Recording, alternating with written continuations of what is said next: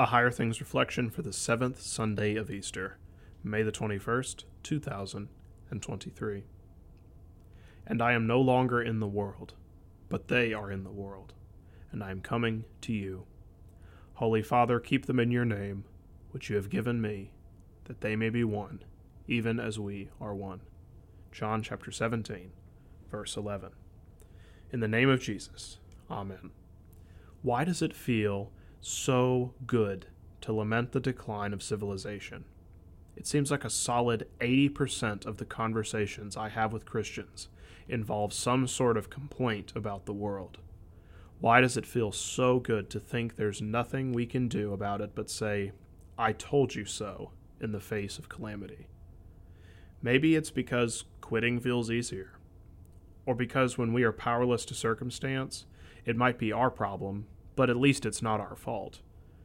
Even with Christ who is risen from the grave, Christians aren't just sad, but despondent, hopeless. That's worse than sad. Sadness can keep fighting, keep struggling. But when there's no hope, when the world is insurmountable, why bother? Hopelessness creeps into every part of life. Relationships feel broken and unfixable. Anxieties pile up and can't be conquered illnesses are terminal and can't be cured. This is what giving up feels like, and it feels good. Despondency feels good. Complaining about the world feels good.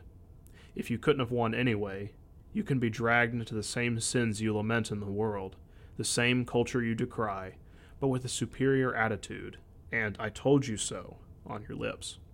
Despondent people build altars to their own emptiness and turn the church into something that looks like it's dying too. Do you know how pitiful it is to quit something the Lord has already won the victory over? Repent of your hopelessness. Repent of your politics and the despair they bring you. Hear Jesus pray a prayer for glory and fully expect it to be answered by the Father with a cross. Know that this cross is for you, to forgive you your sins to save you from a world destined to decay.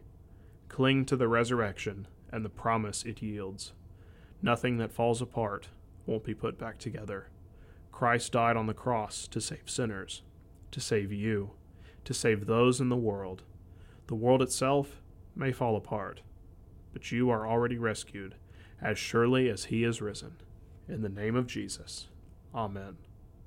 O King of glory, Lord of hosts, uplifted in triumph far above all the heavens.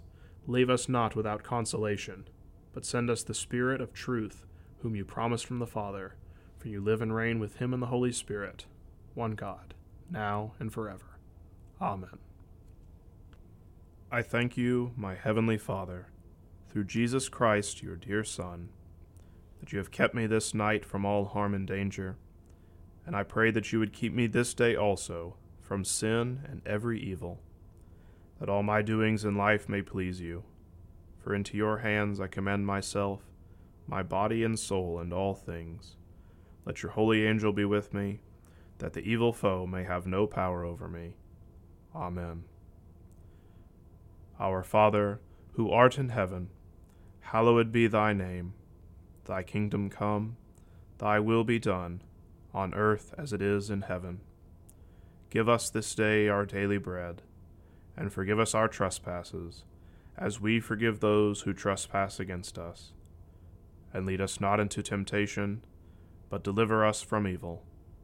For thine is the kingdom, and the power, and the glory, for ever and ever. Amen.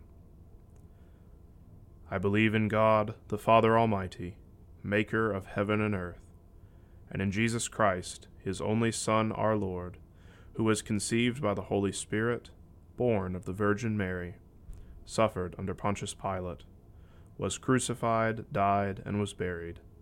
He descended into hell. The third day he rose again from the dead. He ascended into heaven, and sits at the right hand of God the Father Almighty. From thence he will come to judge the living and the dead. I believe in the Holy Spirit, the holy Christian Church communion of saints, the forgiveness of sins, the resurrection of the body, and the life everlasting. Amen. Can sacred music have meaning apart from words?